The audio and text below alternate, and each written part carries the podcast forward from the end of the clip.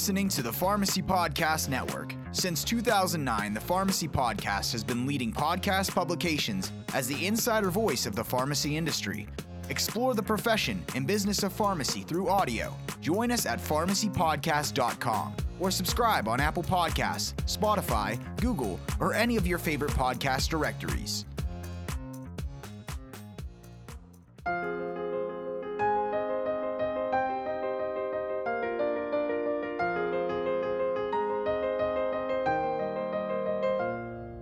Welcome to the Integra X Files, a place where we'll explore and solve for the X factor that will help reshape the future of long term care pharmacy. Join us to discuss topics and insights that will help you discover ways to grow your pharmacy, stay up to date on important legislative and regulatory issues, learn best practices for operating a profitable pharmacy business, and unlock the mysteries of technology. Join hosts Francis Nahas, Chief Strategy Officer for RedSail Technologies, and Jim McDonald, Vice President of Sales at Integra, as they connect with experts and leaders in the field to bring you content that matters in long term care. Welcome to the latest episode of the X Files by Integra. This is Francis Nahas. I'm super excited to be here with my co-host Jim McDonald. Jim, how you doing? I'm great. Weather's good in Florida. We're back to uh, something above 30 to so degrees. So yeah, which is, I, I tend to tap out at about 45. So, well, in, in Florida at 50 degrees, people have on gloves, hats, scarves, yeah, down coats. Yeah. So we're, we're, past that today. So yeah, that's pretty much good. how I roll. Excellent. Yeah. Well, we, as usual, have lined up a pretty stellar guest today. So you want to introduce our guest for folks? Uh, Brad Kyle is a good friend of mine. Uh, worked and talked with Jen, uh, yeah, talked with him because uh, he talks a lot. So that's why we brought him into this into this call. But uh, Brad Kyle, the president of Dumbarton Group um, out of Washington D.C. Uh, and I, I, know you're an advocate for a lot of healthcare and work in healthcare. So I'll let you give a, a little bio on, on what you do and where you've done it. Yeah, absolutely. It's great to be with you folks today. Uh, so, got sort of a long history in public policy and healthcare policy and a niche in long term care pharmacist and pharmacy. So, I'm dating myself a little bit here, go all the way back to the mid 1990s. I worked with the American Society of Consultant Pharmacists. I knew very little bit about healthcare when I started that position in the mid 90s, but learned quickly, was more of a policy advocate um, at that point in time. So, worked on the advocacy side. Uh, of course, this was before Medicare Part D when the name of the game was out at the state level. So worked at the federal government on Capitol Hill, but also spent a lot of time out with ASCP members, um, helping to solve problems at the state level for Medicaid um, from there. And um, then at, at one point, I came to um, Tallahassee, Florida for Florida State University to pursue my doctorate uh, in healthcare policy, where we get a lot of economics, still continue to consult with folks in the, the long-term care pharmacy space and uh, continue to work on both federal and state level issues uh, in long-term care pharmacy pharmacy and uh, just navigating this pandemic currently as, as we go through and Congress considers some changes around healthcare in response to COVID. Yeah, so so so this will be fun. I took a hard left turn into business, but my undergraduate degree is actually government. I interned on the Hill, so this is this is like a meeting of my nerdy passions. That's it. I'm, I'm a self-proclaimed. Uh, I'm a policy wonk, and so I use right. lots of acronyms. So slow me down if we start getting into. I, I will ask. I am not shy. It's going to be great. So this is good. So you're so you live in DC these days still, or you back and forth? Um, okay. You know, as you know, uh, with COVID, you know there were yeah. there were many many months where the building itself uh, behind me here, the Capitol building was was closed down. So back and forth from there, um, things move very very slowly at the federal level. A theme we'll probably revisit a little right? bit um, today. So that allows me to uh, move around the country as I see fit. We're we're starting to see more and more in DC though. The the businesses, the lobby firms start to open up. The, even the federal government more, but it, it's been slow. We still are, are in a pretty quiet phase right now in DC. So is, is that the view from your office there behind? I wish this that's is pretty, a, that's pretty sweet. Yeah, I like this that. Is, yeah. my, my, rent can't afford this view, but I sure love it. Um, you know, the majesty of DC is is not lost on me, even though I've been an advocate here, uh, as I mentioned, from the '90s on. Um, and so the people come and go here, but the issues remain. And and I know we're going to get underneath it today. Uh, as certainly as we we look at pharmacists and pharmacies, we are not short on our request to Congress to make some positive changes. Exactly. Awesome. Well, well, let's get into that. So, Brad, why don't you give us a rundown? W- what is this? Sure. So th- this long-term care uh, definition act, the, the Pharmacy Definition Act, uh, is really a, a push. It, it's being promoted now by a wide range of stakeholder groups in the long-term care space. So that's one of the one things I want to get out right away. Is this is a, across stakeholders that are, that are lined up to say to Congress, uh, this is a positive change uh, that we want you to do for patients first, of course, but also for the industry. Um, and really, the, the way this has been positioned is if this act were to be moved into place by Congress, of course, we we have to go through the uh, government 101 here. We we need to have Congress pass this act in order for it to go into effect. This is something that can't be done by the regulators. So we have to get both uh, houses, both chambers to to pass it, House and Senate, the president to sign it.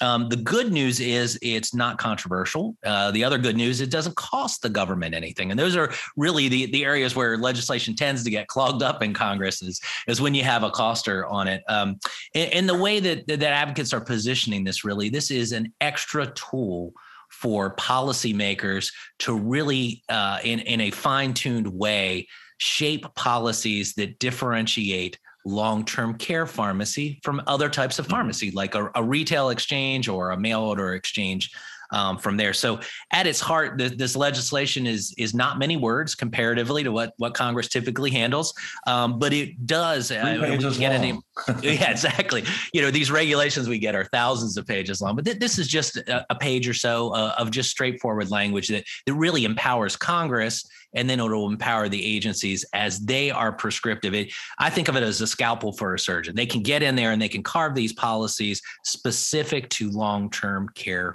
pharmacy, differentiated. Um, one thing I wanted to mention at the top now, we, we have a federal definition of a long term care facility. So the difference here is, and you, and we'll get these words, and we don't want to jumble them today. Long-term care facility is clearly defined at the federal level, and that's what we all typically think of our, our nursing facilities, our skilled nursing facilities. Some of our group homes fall into that, and we have a long history of Congress and the health agencies moving forward with policies that are very prescriptive to the long-term care facility.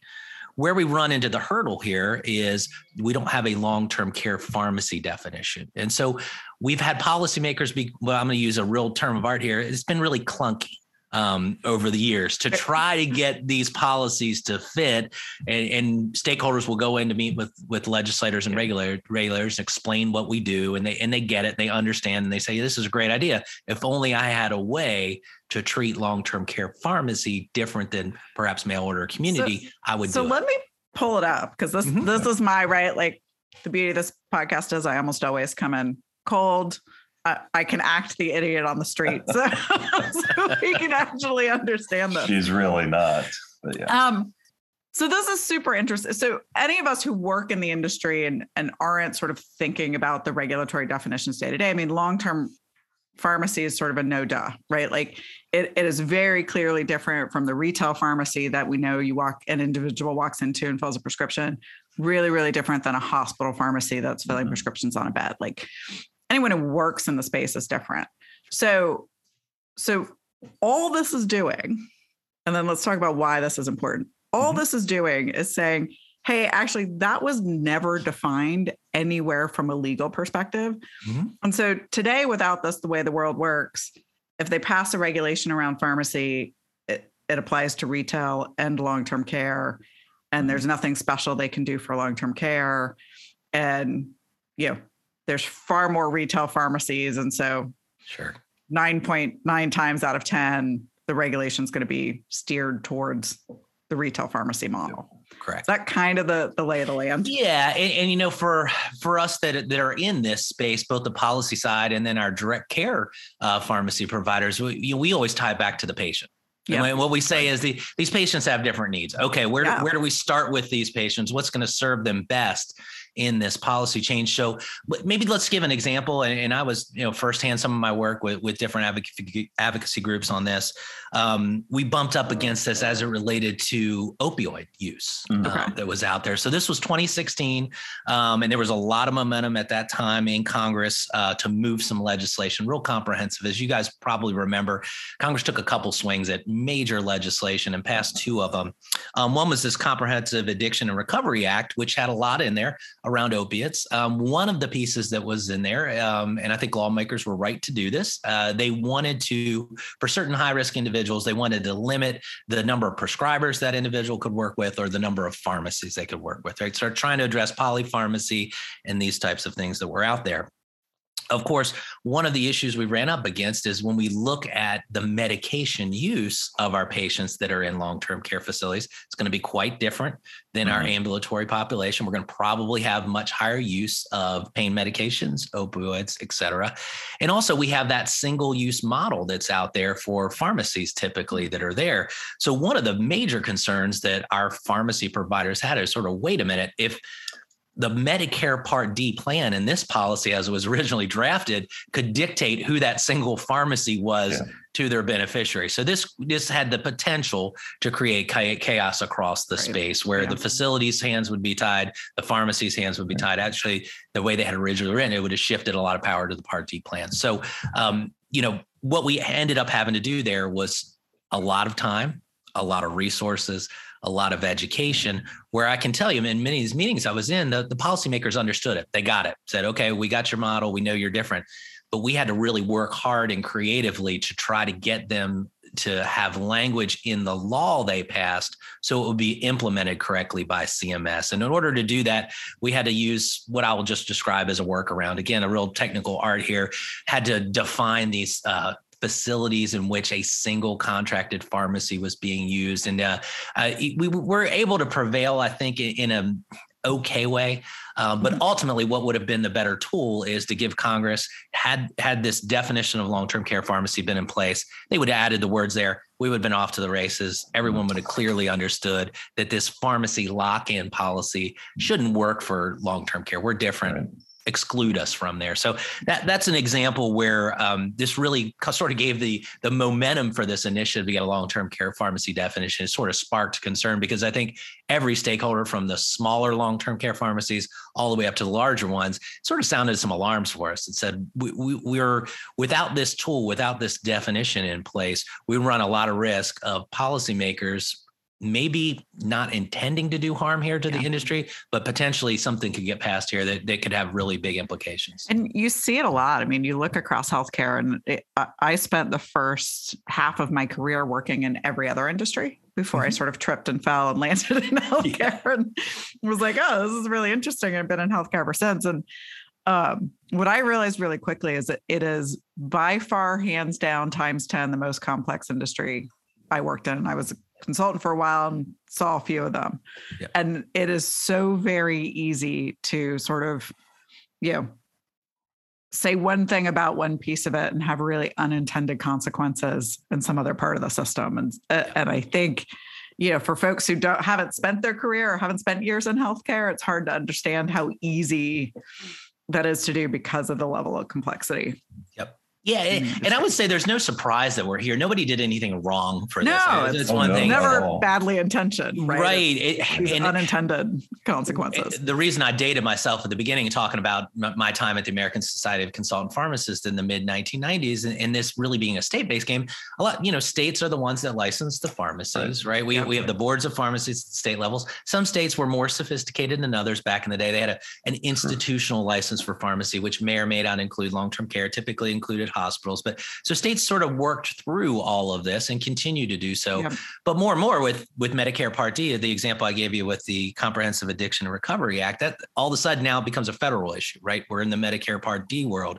Um, another example we had too is uh, you know our friends over at the FDA, the Food and Drug Administration. They're mm-hmm. trying you know to to deal with the Drug Quality and Security Act and some of the compounded medications, and you know that now becomes a federal level where we, we we've got the, the the FDA having oversight of some of this bulk um, drugs that are that are being put together um, for that. And we we had some repackaging guidance that FDA, um, yes. you know, they really wanted to do the right thing, um, but at the same time, they would have devastated the industry um, in the long term care pharmacy space that relies on the repackaging of primarily repackaging. Yeah. Exactly. Yeah, yeah, yeah exactly. You know, they're they're thinking pharma repackaging, or they're thinking yeah, other pieces right. of it. That's yeah. There's these other areas of healthcare that just get kind of sucked into the the words.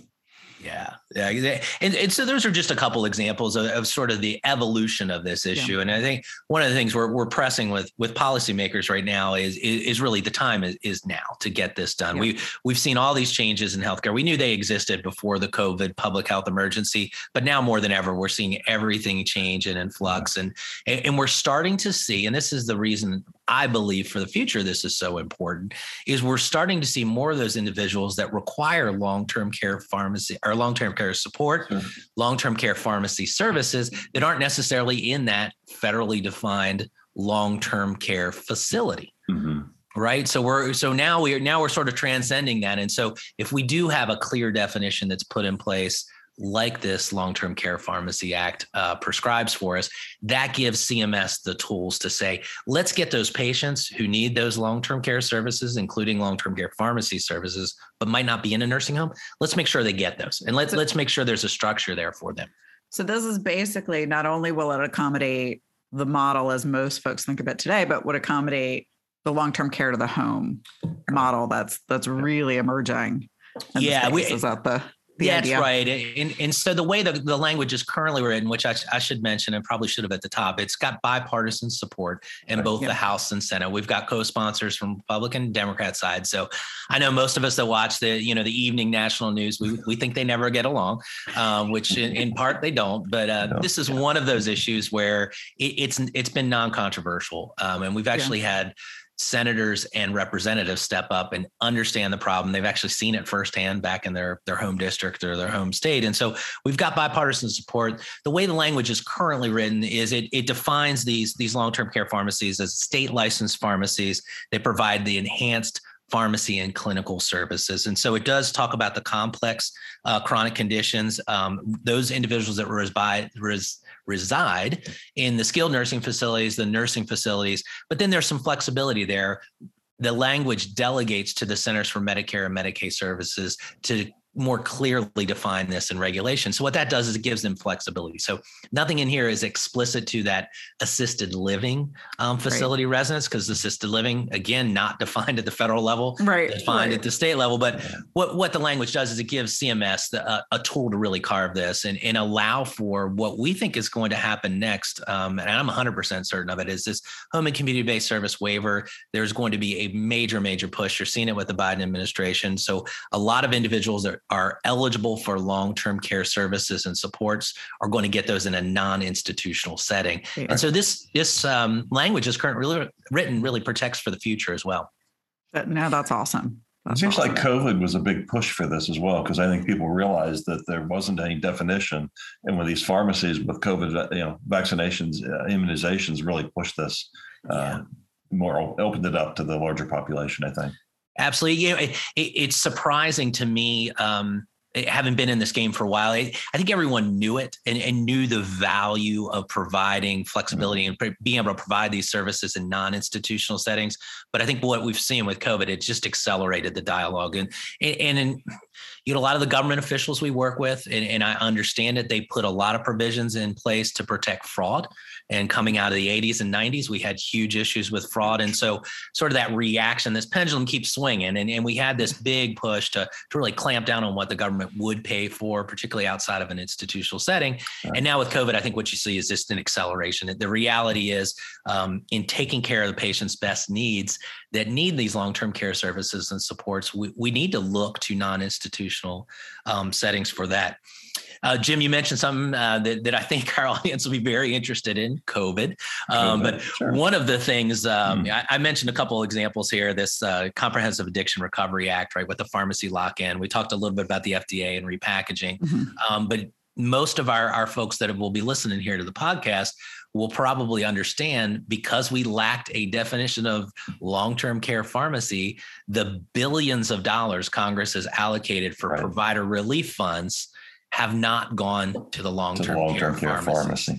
There's yep. a little bit of Medicare Part B as in boy for some of those uh, that, that are providing those services. But over on the Medicare Part D side, um, and policymakers have sort of you know put their hands in the air and said, well, we don't we don't really know how to get you this money. Um, and a lot of our long-term care pharmacies would say, I'll send you my bank routing information. Thank you, please. Um, this isn't that hard. yeah, volunteer. Yeah. But you know, this is one of those gaps where if you look at it and just and I've had a lot of conversations with the regulators and and certainly with elected officials on the face of it let's let's talk about what our long-term care pharmacies did particularly in those early months oh, gosh, yeah. of the pandemic exactly. yeah. The added cost for them to go sure. into facilities to get access to deliver the meds their staffing costs the risks right. that were associated with that now yeah. I think the government's done a fantastic job to help a lot of other providers. But absent this federal definition, there's not that tool for the provider relief fund folks to carve it out and say, okay, long term care pharmacies, we can give you some provider relief funds for your efforts because we know clearly those costs were up. So, so does this designate long term care pharmacies or long term care pharmacists as a provider? Yeah, I think about sort of on the state level, the kind of provider status discussions yeah. that are that are always swirling. Mm-hmm. How, how, do those relate? Yeah, um, it, there's a disconnect there. I think, uh, quite frankly. So here, what we're talking about, just the limited definition with this uh, legislation, only talks about the pharmacies. Nothing. Okay. It's absent on the pharmacists themselves okay. um, from SAT. So, so here, what we're saying is, and, and again, the the regular regulatory authority still, of course, is going to rest with that license is going to rest with the state, whatever state they operate okay. in. So, those are all um, maintained from this. But when we start to move towards this uh, pharmacist services that are out there, the provider status, et cetera, um, boy, there's a lot of encouraging news uh, from Washington D.C. on yeah. that front. I, I, I tell you, the the government, and this goes back to the Trump administration, carried through with the Biden administration. They were very clear about the access pharmacists have to patients, yeah. and for the vaccines and everything else. So, um, very interesting. I, I, would say that the the federal government really used their power to bowl over any of these state uh, boards of pharmacy that were reluctant to recognize right. it um, from there. So I think you're going to see. Um, I think you're going to see a couple things. Even though you didn't ask me the question, I'll, I'll sort of answer it. Um, I've been a little suspect over my years about federal provider status, and and here's why. Um, because a lot of that is going to rest on the Medicare Part B, as in boy fee schedule, that physician yep. fee schedule.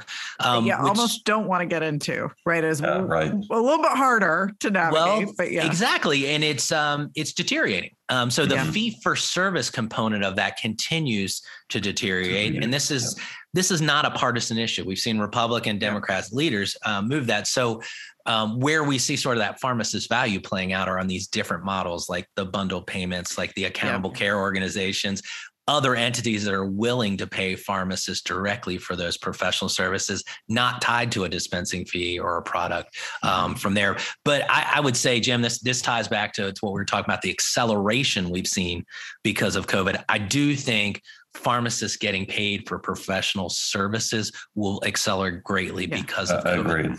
Agree. So, so acceleration is always a an interesting term to use when you're talking about Washington. Yeah. So, so, so let's talk process, right? And in my head, I'm like, is it Sesame Street or it where it's like how a bill becomes a law? That's what I'm, I'm going back to. Like, so this is a great discussion. I think what I've heard is, hey, pretty much everyone in the long-term care industry should be on board.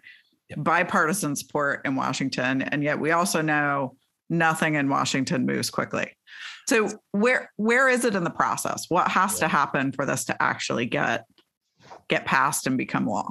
Yeah, and that's a great question. So the best ideas in Washington go nowhere fast. Right. You know, uh, right. That's a as a and I'm a you know federal lobbyist and have been for quite some time. And and you know we get really excited clients that come in and say we've got the best idea. It's a win-win-win. Every you know patients our company the government everybody sort of great. It's like well you you know you're on at least a 10 year threshold before right. you maybe even get a hearing on this this bill. Um, so that that's sort of the context we look at. Now this legislation was introduced in a previous session of congress got a little bit of traction but there's been a lot of movement. The tail end of uh, last year had congressional hearings over last summer Um, I think the the work that the American Society of Consultant Pharmacists have done, the Senior Care Pharmacy Agreed. Coalition have done, uh, the GPOs have lined up. I work with Premier Innovatix GPO and have for a long time, and Mhm. and, and across the stakeholder space here, everybody stepped up to say this is a priority. This is the priority um, because it will help solve all of this. So the the good news, I think, the encouraging news is there's great alignment across the industry um, that the language is workable and that we need to all put effort into getting this done. Great news is it's got bipartisan support that's out there. Even better news is it's not a coster. So typically with legislation moving through Congress, they'll have to get what's called a score, um, like Mhm. the score of a game. Sports, it's the Congressional Budget Office or the Mhm. CBO, and, and everybody waits on those. And a lot of time that'll determine the fate of, of legislation. And they'll say if it's going to have a cost to it, we want to have something that's you know take a cut on a Medicare so we can balance that out, of what they call pay for.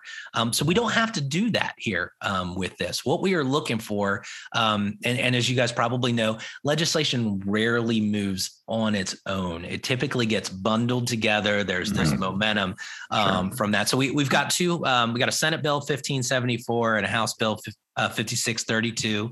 Uh, right now, we're in the process. Um, all the stakeholder groups are, are working their grassroots to try to get more co-sponsors. The more co-sponsors you have, the better. Um, that's out there. So that's one action item for anybody listening today is to connect with your association. That, your that was going to be my next question. Was Exactly. like, what do what do they do? What do people Yep, listening yeah, do? and, and Yeah. they you know they need to educate Uh, all of these uh, groups have materials that are real simple one pager um, to help explain that and, and the request is real simple to uh, sign on as a co-sponsor to this and they can do that in the house and senate. Uh, they can do that with the republican or democrat leads on this. So we we it's it's all set as far as not being politically controversial from there. Yeah, So- there's there's uh, links on both AS, ASCP and I know Senior Care Pharmacy Coalition where you can use those links to send a letter to your representative uh, to help you know push this along from from the your perspective. Yeah, Yep. from the individual perspective. Yeah, Absolutely, and we and you know, we we think phone calls are great. We think letters are are really great. I would encourage everyone um, if you haven't done it, make the investment, and it, it'll take a lot of time. It'll take your staff time. It'll take your personal time. Get your federal elected representatives in your long term care pharmacy or to one of your facilities with you. Um, it- you, you probably can't do anything better for your business from a government affairs Yeah. uh, perspective than do that. Get them in, show them firsthand um, exactly what's going on. The these site visits, as we like to call them, um, the legislators love them because they get to be around their constituents. They get to see the technology we're doing. So that that's sort of the the home run pitch Yep. is to to do that site visit. If not, meet with your elected representatives when they're back in your district. I think that's more effective than Washington D.C. They get a little distracted when they get in D.C. Um, so you can you can move forward with that. And and again, uh, as Jim referenced, you, you've got all the tools to talk about this issue and and for them to sign up as co-sponsors. So And and so like I I know from my, my, my college days when I interned for my congressman, right? They, they've years got the office in Washington. Yeah. Yeah. More than a few years ago. they've got the office at home. So if you wanted to invite in, and I from their perspective, I mean, I I love like this is I'm a nerd for this stuff, right? I love going and doing a site visit places, but if they're really trying to understand, there's there's nothing better than seeing it. So if you wanted to invite them in, what's the best way to get their attention? Is it hey, ignore the Washington office, reach out to folks in the office and in your district, or how how would you what would you recommend? Yeah, that'd be my first. My first call would be to go physically. If you can set up a meeting with Okay. the elected representative, oftentimes their staff back in the district are phenomenal too. Though That's, I was Um, like, so they bigger office in the district than Yeah. in Washington, right? I think it's twice the size. Um, and so, you know, you, you, I would say to everyone to just sort of consider what what they think would be best for them.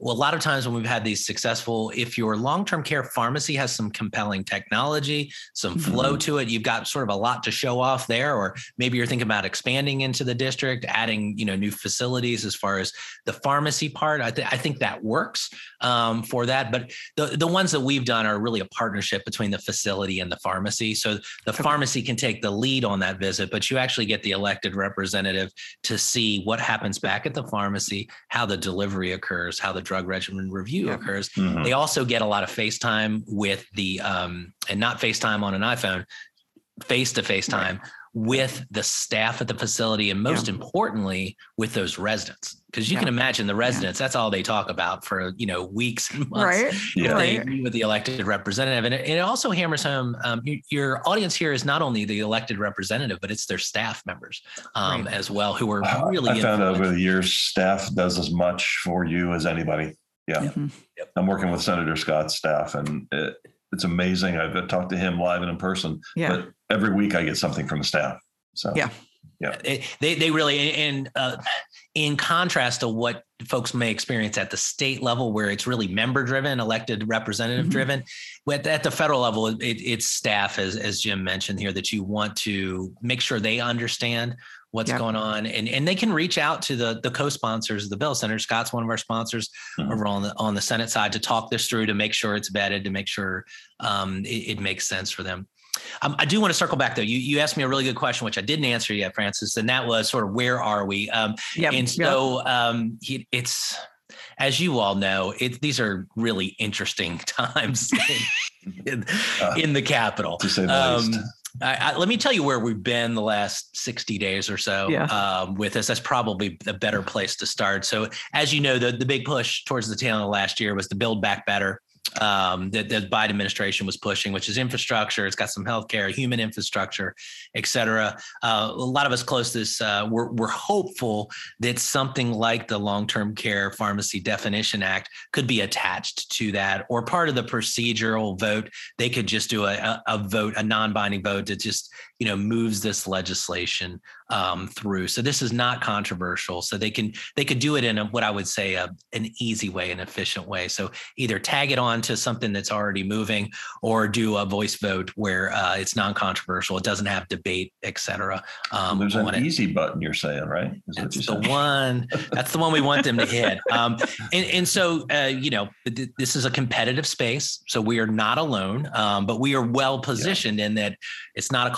It hit the easy button. We've got you know some key legislators that have, that have put their weight behind this as co-sponsors. So we we felt like there was an opportunity at the tail end of last year, the way things may have shaped out with Build Back Better um, moving forward. We felt a lot better at the end of 2021 than we did at the beginning of 2021. If you remember the events of January 6th at the beginning of January, really set this up where nobody wanted to co-sponsor anything, um, in those early months. And so I, I, was optimistic as we closed out the year, even though we didn't we didn't get this bill actually moved through the House and Senate for for a final vote. I was more encouraged. I think a lot of our fate sort of just was up to the agenda of Congress and what they were weren't going to pass. So as we come in here, uh, we're sort of renewed. You're, you're going to have um, President Biden will do his State of the Union. I doubt he will mention this, but he probably will talk about drug pricing um, and some of the other things that he's got going on with that. Um, and I think that you will see Congress um, will try to move a few things. I don't know that Build Back Better uh, in its form last December has much of a, a promise to move forward. Maybe some of that gets taken apart. One of the big pieces with that is a push for these home and community based service waivers um, for individuals at, at the um, state level to be able to get long term care services in a home mm-hmm. setting. That creates a great opportunity for us to attach to something that's germane um, from there. So I think right now, the stakeholders, everyone is um, optimistic about our position, but uncertain about what that vehicle looks like and, and the timing. Um, the last thing I'll say about that is we are in an election year. Um, mm-hmm. So that means there will be limited days that Congress will actually be in in session, and, and they're going to be really focused as we get into the July Fourth period and Labor Day back on the reelection yeah. um, for yeah. that. So I'm not discouraged. I want to make sure um, everyone mm-hmm. understands mm-hmm. that. I'm actually very excited that there's alignment across the stakeholders, but I, I, I just wouldn't hedge my bets to say there's a 50% chance this passes this year or a 90% chance. It's really up to um, the politicians. But I, I do feel like the industry has done everything it can to position itself well, and mm-hmm. and that's where some of your listeners come in. Obviously, yeah. uh, you know we need more grease on this. Uh, we we need yeah. to get uh, legislators that are committed to making it a priority, yeah. and uh, we've we've come a long way. But I think we're well positioned, and um, I feel good about what the next couple months look like if we can get more co-sponsors on. Yeah, and our listeners are definitely the people that need that are in this industry. That's that's yeah. who we're talking to. Does that's this bill have a life cycle? I understood it didn't have to be reintroduced this year. It may later. so yeah, this is great. Uh, we're back to uh, government affairs 101 or uh, right. government, right? so um, it was just a great question. So um, we're in a, a, session of Congress that will end uh, January of next year when the new Congress comes in. So let's fast forward to the first week of January 2023. The new elected officials after our 2022 election will be seated. At that point in time, it's a completely blank slate. There are no bills except for those that get introduced. So if there's no action on this uh, that takes us through 2022 and that new Congress gets seated, it will uh, die. Um, but that's okay. There will be thousands of bills that will die. Um, so what we'll do is we'll we'll look to uh, reinvigorate at that point in time. So um, many bills uh, have that fade, and that's okay. Um, that, they die and they come back as zombie bills in the next the next session. Yeah. yeah. Perfect. So what, you know, and part of this is you said in the beginning, hey, sometimes it's 10 years in yeah. Washington. And hopefully that's not the case here. But yeah, in a lot of cases, you got to be prepared to play the long game. Yep. Right. Is it it's not just, hey, this gets passed and you're done. It's, you know, you continue to you plant seeds and you plant seeds and you plant seeds and and something eventually grows. So what what should our listeners be thinking about, right? If if you know you really want to play the long game and start making sure um, long-term care gets thought of and considered as part of these things what should they be doing the number one is to, to, get active in politics. I mean, you just mm-hmm. need you need to know uh, who your elected representatives are. Yep. Obviously, that at the state level, that it's important, and I don't want to diminish that state level, but your elected representatives, we have such a high percentage of incumbents that get reelected. So get a relationship with your um, your federal representative going to the House and your two senators. I know some of you in larger population states that becomes difficult, um, but you really play an important part for them Healthcare is about one third of the economy overall and decisions they make. Uh, seniors are using a highly disproportionate number of that. Medications and drug pricing is never going to go away for an issue. So you have an entree. You also represent jobs in the community that you're in. So, you know, my long play advice would be uh, if you don't know your elected representative, even if you don't like his or her politics, you got to get over it. Get over yourself. This yep. is a bipartisan thing we're talking about mm-hmm. here. It's not left, right. So you need to work with who's there and have a relationship certainly support the, an opponent if you if you feel like that's in your best interest as well but having a conduit and a connection to an elected official is the way to go. Uh, support your associations um, as well. They're doing hard work in dc yeah. Uh, they're spending money but they're spending it well. And you know i do want to say we we don't have the financial weight of the pbm industry here. Not that we're against the pbms on this issue in particular but uh, you know one thing that we have working for us are the grassroots advocates and our connection connection to our patients um, from that. So I I think that's probably your long play uh, push on this. And then mm-hmm. I, I wanted to just spend a minute, you know, sort of talking this through about what might happen next. We talked about the ability to attach this to larger legislation where Congress yeah. to move forward. I, and I think there will probably be a half dozen or more opportunities that present themselves between now and Labor Day. I think once Labor Day hits, we probably are be pretty quiet for the election lead up. But I, I do think those opportunities will present themselves. I know the advocates will will be working hard to get that that heard. Um, I also think it's inevitable that we're going to have other issues come up, like the Drug Quality and Security Act, the issue with the pharmacy lock-in, and that creates a great opportunity. Why the policymakers while they're working on fixing something in Part D that includes long-term care pharmacy, mm. but they want to carve out, creates a perfect opportunity for them to amend that legislation, put the definition in, and move it forward. I don't know exactly what that is, but over the last eight years or so, we, we've had issues with FDA, Medicare Part D, DEA has come up in this as well, and and even uh, OSHA has come up mm-hmm. with the destruction of some hazardous materials. So, yeah. um, you know, that that's one other avenue that I could potentially see this breaking through is when one of these onerous policies comes to the table that would disproportionately affect us in a bad way on the long-term care pharmacy side, really compelling the policymakers to fix that by doing the fix, but getting the definition passed into statute. Awesome. Simple, simple stuff. Yeah, piece of cake.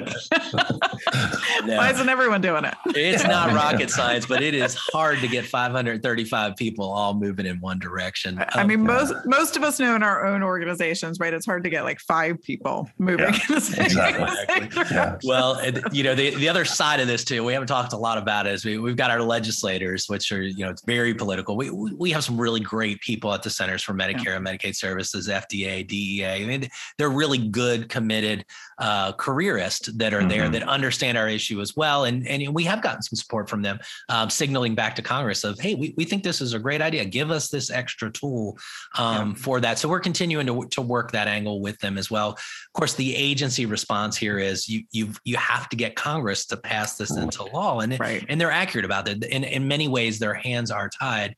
Uh, but we've been working um, diligently to try to get more stakeholder engagement there on the CMS side, so they can signal back to Congress that this is something if they were given this authority, that they do think they could do a better job of serving the patients. Right. Which at the end of the day is is the point. It's all about the that's why all of us Yep. get into healthcare in the beginning. Yep. So Exactly. fantastic. Well, so one of the things we love to do kind of at the end of end of Yeah. our podcast every time is kind of all right, we've talked about a lot of stuff. If you were to sum it up, if there's one takeaway, if there's an X factor that our listeners should be thinking about. And I might be able to guess from some of the things we talked about, but what Well, would you say the X factor is? What's the thing they should walk away with that that they change in the way they they operate day to day? here's what I will say about politics: don't ask, don't get. And so we've we've got to be sharp in our focus. We've got to ask. We have to be relentless on this because if you don't ask, you won't get. And so again, I think the the positive side is that we've got a really really nice combination of stakeholders across the board that understand the impact on the industry, but understand the the uh, the patient side. But my appeal for individuals to get engaged in the political process really comes back to don't ask, don't get. Right, right. Yeah. So That's, that's great that's- advice. that's- yeah, I was gonna say it's a simple. It's probably great advice in a lot of areas of life. Yes, true. Yes. Yeah. You, you know, you have a couple sponsors of this bill. There's others, Congress and senators that are asking for something else. So they're asking, Absolutely. they're trying to get. So we've got to ask to get. Yeah, exactly. That's Yeah. perfect. That great X factor. Yeah. Mm-hmm. yeah, no, that that is awesome. And then you know, go out to ASCP, SCP, get get your letters, send them to Yeah. Congress, and get connected with your, the the district office, right? And see if you Yeah, can I mean, this is one of those. You know, so many times we, we've and I've been in this space for a while. We have all these different segments of pharmacy and all the different representatives, and sometimes it's pretty hard to get consensus. Honestly, you know, you've got small Yeah. players, big players, everything else. This is one of those issues. No matter the size and scope of, of your pharmacy practice, where you fit in, if you're the technology side, the material side, the dispensing side, the consulting side, really, there, there's a space for everyone. We we need to all uh, use every resource we can to leverage this use the patients as really sort of the the impetus to, for this change because ultimately it will Yeah. protect them first and Sure. foremost um, and, and let's move away from any type of controversy here there there really isn't and there hasn't been on this issue this is one of those really nice clean issues that says if we move forward this policymakers will be empowered to be more exacting in their policymaking. Patients will lives will improve. So we, we we like that approach to it. So please do get involved. I think this is an important time as you look at your resolutions for the new year. Hopefully you haven't broken too many of them but one of them was to to make a difference out there then we'd ask you to, to jump on board. All these resources are available from you and, and, and by all means engage your associations on this. Yep. they stand ready to help you. Yeah, Agreed. fantastic. Well, this has been fun. I love talking a little uh, DC nerdy policy. Um, and when it overlaps with my day job now, that's even better. That's, even right. better. This has been great. great great spending time with you all I absolutely appreciate you, Brad. Time, uh, your time, Brad. Appreciate it. absolutely yep Wonderful. Thanks, everyone. Thank you. Thanks for listening to the Integra X Files. We'd like to hear from you and gain your perspective on the X Factor in improving long term care pharmacy. Connect with us at IntegraXFiles.com. That's IntegraXFiles.com.